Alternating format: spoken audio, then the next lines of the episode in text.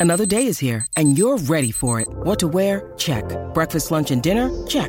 Planning for what's next and how to save for it? That's where Bank of America can help. For your financial to-dos, Bank of America has experts ready to help get you closer to your goals.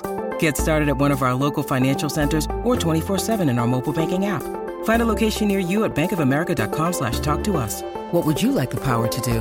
Mobile banking requires downloading the app and is only available for select devices. Message and data rates may apply. Bank of America and a member FDIC. When you need mealtime inspiration, it's worth shopping Kroger, where you'll find over 30,000 mouthwatering choices that excite your inner foodie. And no matter what tasty choice you make, you'll enjoy our everyday low prices, plus extra ways to save, like digital coupons worth over $600 each week. You can also save up to $1 off per gallon at the pump with fuel points. More savings and more inspiring flavors make shopping Kroger worth it every time. Kroger, fresh for everyone. Fuel restrictions apply. Do you know what I use to record these podcasts? It's Anchor by Spotify. It's the easiest way to make a podcast with everything you need all in one place. Let me explain. Anchor has tools that allow you to record and edit your podcast right from your phone or a computer. It's all really, really easy. It's all really intuitive. When hosting on Anchor, you can distribute your podcast on listening platforms like Spotify, Apple Podcasts, and more. It's everything you need to make a podcast. Good afternoon. Welcome to Sports Another But Sports with Kent Sterling for Thursday, January 2nd, 2020. Are you kidding me? We're in the midst of the 20s. A new roaring 20s. Let's go attack the decade. All right, brought to you by the great people at today's dentistry. Dr. Mike O'Neill, the best dentist that there is. He's been my dentist the last 26 years. He's phenomenal at what he does. The entire staff, they care about you as a human being. You're not just patient number 12 today. You're a human being. You're a name. You're a person with a family, and they take good care of you. They have great empathy for you. Pain free dentistry, that's what I've experienced there. Give them a call, 317 849 2933. Want to remind you, order the book Oops. You can do it on Amazon.com. Go there, search Kent Sterling or Oops Kent, Oops Sterling, whatever. You can get the hardback, you can get the ebook, you can get the audiobook as well. Get all three. Buy them for your family, buy them by the crate. Let's go. Let's drive sales, can we? I'll, I'll tell you the truth. We've sold more books than I ever thought we were going to. And, and that's just terrific. Very affirming to me that this book has struck a nerve with some people, and that's very cool. Uh, let's talk about the Indiana Pacers. Pacers tonight against the Denver Nuggets. That game at Bankers Life Fieldhouse. The Pacers entering a portion of the season where they can really do some damage in the Eastern Conference of the NBA. They've got this game, then they travel to Atlanta for a game Saturday, then they're in Charlotte, back home against the Heat, and then they go to Chicago. If they win tonight, they could run the table these five games, and I think that they absolutely could get that done. Malcolm Brogdon, he is not going to play tonight. Hopefully, he's back Saturday against the Atlanta Hawks. But we found that out from Nate McMillan today. We spoke with Nate and Justin Holiday about the passing of former NBA Commissioner David Stern and the challenges presented by the Denver Nuggets. Uh, I mean, just great commissioner. Uh, did a lot for uh, this league. Uh, had an opportunity to to get to know him at the league meetings, and uh, he just did a great job for the entire NBA, uh, and certainly uh, is going to be missed. Are the Nuggets similar in the way they share the ball, in the way they function? Yeah, yeah. They, they. Uh, I think we're right there, close with each other. As far as I think they average 25, 26 assists. We're right in that area, and um, they do a good job of moving uh, without the ball. Jokic is, uh, you know, he he's playing the five position, but he plays like a point, and he initiates a lot of their offense, very similar to what Domas uh, does uh, for us. Uh, so there's some similarities. Hey, Justin, what are your thoughts on David Stern's passing and what he meant to the NBA? I mean, obviously, first of all, it's you know tough for first his family. I mean, you know, forget everybody else. You know, my prayers are you know out to his family, and I you know, I know this is a tough, tough time for them. And then, you know, as far as everybody else in the basketball world, man, you know, he did a lot in the time that he was, um, you know, commissioner and such a good guy, kind dude, really actually cared about people. Uh, you know, in meeting, like if you met him, he would like try to remember your name and things like that, which, you know, it's big time from a person that had to know a lot of people's names. So, yeah, no, David Stern was a great man, and again, I my prayers go out to his family because I know this is a really, really tough time for them. He he's made a lot of players and a lot of owners a lot of money, hadn't he? Yeah, yeah. The reason why we are where we are today, be in a good situation to be able to make a lot of money. You know, life changing money for you know, top to bottom, really, uh, of the players in this league. Tonight's game against the Nuggets, uh, coming off a game like you guys played against the Sixers, what's a different challenge tonight? You know, big West Coast team, uh, very good team all around, top to bottom. Uh, shoot, play team basketball. You know, that's always hard to play against. You can't really key in on one player. You got Jokic in the middle that can pretty much get the ball to anyone at any time, and those guys are going to be moving, flying around, very athletic. I think they have a really good team, man. It's, you know, it's going to be a challenge, but uh, I think we're going to come out and take care of business for sure.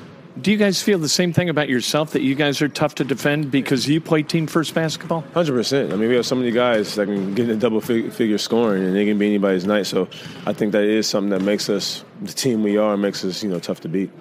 As you guys were playing the Sixers and I was watching, it seemed like the intensity never waned. Like you guys go up by 30, but you're still playing hard and you're, you're still showing up every possession. Is that hard? What kind of discipline disciplines that take? I mean, it's hard to do that. Period, uh, regardless of if you know you're blowing someone out or not.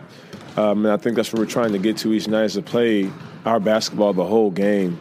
Um, to not have let ups or slip ups, regardless of what the score is, because you know when it comes playoff time, that's where you need to be, uh, and that gives you the best chance to win. So it's tough to do regardless of what the score is. Uh, you know, we've had games where we've been up 20 on somebody and, and you know they've came back, or we've been down and then we've come back, or it's been close and then we just have a let off. So, you know, we've been trying to get to where we're consistent as possible for 48 minutes, and we did that last game. What's the key to being able to function as you guys doing as successfully as you guys do without a piece as important as Malcolm? Uh, I mean, I, I, think you know all of our players stay ready, um, are very very locked into what we're trying to do, and again on the personal level, we're just in the gym and make sure the game is the game is tight. Um, you know, guys step up, and that's what this league is about opportunity and the next guy being ready to play. And again, our organization put a good team together of guys that, one, put the team first, and then two, take care of themselves and make sure they're ready to play basketball. So when they get their opportunity, they make the best of it. And we've been doing a great job of that this year. That's Justin Holiday. A little bit before that, we heard from Nate McMillan, the Pacers and the Nuggets tonight, 7 o'clock at Bankers Life Fieldhouse. They are fun to watch. If you haven't seen them play, watch on TV, head down to Bankers Life Fieldhouse, whatever you got to do to watch this team. You're going to love watching them play. They play Indiana style basketball. The ball is shared, they're generous with the ball. Everybody looks for somebody to take the open shot, not necessarily themselves. I absolutely love watching this team play. Purdue also playing tonight. They take on Minnesota up at Mackey Arena. You know what else happens tonight? Indiana's playing in a bowl, their 12th bowl all time. That happens tonight. The Gator Bowl, first bowl they've ever played in Florida. Here are some fast facts about Indiana's bowl history. Like I said, their 12th bowl, their last win was in 1991. They've lost four straight bowls. With an IU win, Tom Allen would even his record at 19 and 19. The last IU coach with a 500 record or better, Bo McMillin, who left IU for the Detroit Lions back in 1940. 47. Tom Allen about to enter a very, very short list of coaches at IU without a losing record. Let's hope they get that done tonight against the Tennessee Vols. That game on ESPN at 7 o'clock. Colts general manager Chris Ballard spoke to the media today, and as always, I felt like he was transparent. He isn't going to tell you everything, but he tells you a lot. And what he does tell you, you feel pretty good about it being the truth. He's been on the job now for three years. He's had three drafts. We, we've heard him do this thing a few times, and we have reason to believe that he's being accurate in his assessment of a lot of things. Talking about Eric Ebron today. What do he say? We'll probably move on you can tell there's no love lost between the Indianapolis Colts and Eric Ebron, and out the door he's going to go. Jacoby Brissett, is he going to be the starting quarterback in 2020? Ballard, he talked about that, and he said that right now it seems like he's going to be the starting quarterback in 2020, but who knows what the future will bring. He didn't paint himself into a corner like his counterpart in Chicago did when he said that Mitch Trubisky was going to be the starter in 2020. Now, there's a bit of a difference between the Bears and the Colts. The Bears have very little salary cap to work with, and they have very little draft equity to deal with because of the deal for Khalil Mack and because of some other deals, they've got a second rounder, three fifths among their seven picks in this year's draft. So what the hell are they going to do to try to move up or into a first round where they can go draft a guy? What are they going to do to try to get a free agent quarterback? They have no flexibility to get that done. The Colts, on the other hand, they have all kinds of cap flexibility and they have all kinds of draft equity. Now, with the 13th pick, I would not anticipate the Colts taking a quarterback, depending on who falls to 13. All right, I don't think Justin Herbert is going to fall to 13. He didn't look like a guy who's going to fall to 13. Last night he ran for three touchdowns. You didn't think he had a lot of mobility going into the game. That was one area you wanted to see him prove some effectiveness in, right? Well, he proved it and then some. Now, with his arm, not so much. Jake Fromm from Georgia, not likely to be a first round guy. We'll see what happens. We're so far off from the NFL draft. We got the combine to go through, we've got free agency, all of that stuff. All is going to come clear, hopefully, before the draft. But with that 13th pick, here's what's happened over the last 10 years. You've got six guys who have qualified or been invited to a Pro Bowl. All right, six guys. Five of them have been defensive tackles. Chris Ballard said today that the three technique drives this defense, and the Colts obviously haven't been getting the productivity out of the three technique that they would like. I would be stunned if, with the 13th overall pick, if they hold on to that pick, that they don't take a defensive tackle with it. I think that that's going to happen. Now, 34, the Colts acquired the 34th pick in a deal with the Washington Redskins. So they've got that second rounder and their own second rounders. So they've got three really good draft assets that they're going to be able to utilize to augment their roster. Last year's draft, you look at it and you kind of shrug your shoulders and say, yeah, you know what? Not the best one that Chris Ballard has executed among the three that he has uh, he has utilized to help build this roster, right? But three guys for the Colts did make the All Rookie team as named by Pro Football Focus. They are Rock Ya-Sin, who, according to Pro Football Focus, toward the tail end of the season got much better, at least in how they grade uh, players. Bobby Okereke was very good, especially in coverage. He makes the all rookie team. And Chase McLaughlin also makes the all rookie team. He, a member of the Indianapolis Colts, although Chris Ballard did say today that he's not sure about the kicking situation with the Colts, and that is still under review, as are all the roster spots. They've got a good young nucleus. They've got to figure things out at quarterback. They have to figure out whether Castonzo is going to retire or whether he's going to stick around. If he's going to retire, you got to figure out that left tackle position post haste. You have got to have a high quality left tackle, especially if you're going to bring in a quarterback other than Jacoby Brissett. But even with Brissett, you better have a high quality left tackle. Losing Anthony Castonzo, I think, would be almost as big a blow, not quite as big a blow, but almost as big a blow as having Andrew Luck retire. Although in this case, at least Castonzo would do it during a window where the Colts could adjust and they could either draft or they could sign a free agent to try to replace him. They did not have that luxury with Andrew Luck. Andrew Luck retired 15 days before the beginning of the regular season. That put the Colts in a virtually untenable position that they tried to prepare for by bringing in Jacoby Brissett in a trade for Phillip Dorsett. The Colts, I, I still think they're on the upswing. Maybe I'm drinking a Kool Aid. I don't know, but I really like Chris Ballard and the way he operates. I like being a draft first team. I don't like being a team that tries to build solely with free agency. I think there's a sweet spot between the draft and free agency. If you execute within that sweet spot and, and hit, on guys, you got a hell of a chance of moving this team forward into where they can be a dominant team once again in the AFC South. Because let's face it, the AFC South right now is mediocre as hell. The Texans, the Titans, the Jaguars, who in the world doesn't think that next year, if things fall right, even the Jaguars think that they could win this uh, win this division, right? Colts certainly could win the division. The uh, Texans they did win the division, and the Tennessee Titans they could you know they're kind of on the come too. They figured some things out. And Mike Vrabel's done a wonderful job as a head coach down there, but we'll see. And I, the point is, I like Chris Ballard. I like his message. I like his philosophy. It, it's kind of like, it reminds me a little bit of the way we talk about Archie Miller. Now, before Archie Miller was hired, what did we say? We got to have a guy who recruits the hell out of Indiana and, and does a great job bringing in Hoosier kids, right, to play for Indiana because that's where it that's where it's got to come from. If you can't recruit Indiana at a high level, you can't win at Indiana. And it's just that simple. The same goes for the draft in the NFL to me. If you can't draft well, if you can't bring guys in year after year after year that make your roster better at the top as well as the bottom and keeps pushing that bottom up, I don't think you've got a chance. If you continue to try to work free agency, to put some duct tape over holes in your roster, and that becomes your primary kind of modus operandi in building the roster, you've got a significant problem because what you're going to wind up doing is overpaying, right? By drafting well, drafting guys who can start, guys like Darius Leonard, guys like Quent, Quenton Nelson, uh, guys like Bobby Okereke, guys like Malik Hooker, uh, Rock Ya-Sin.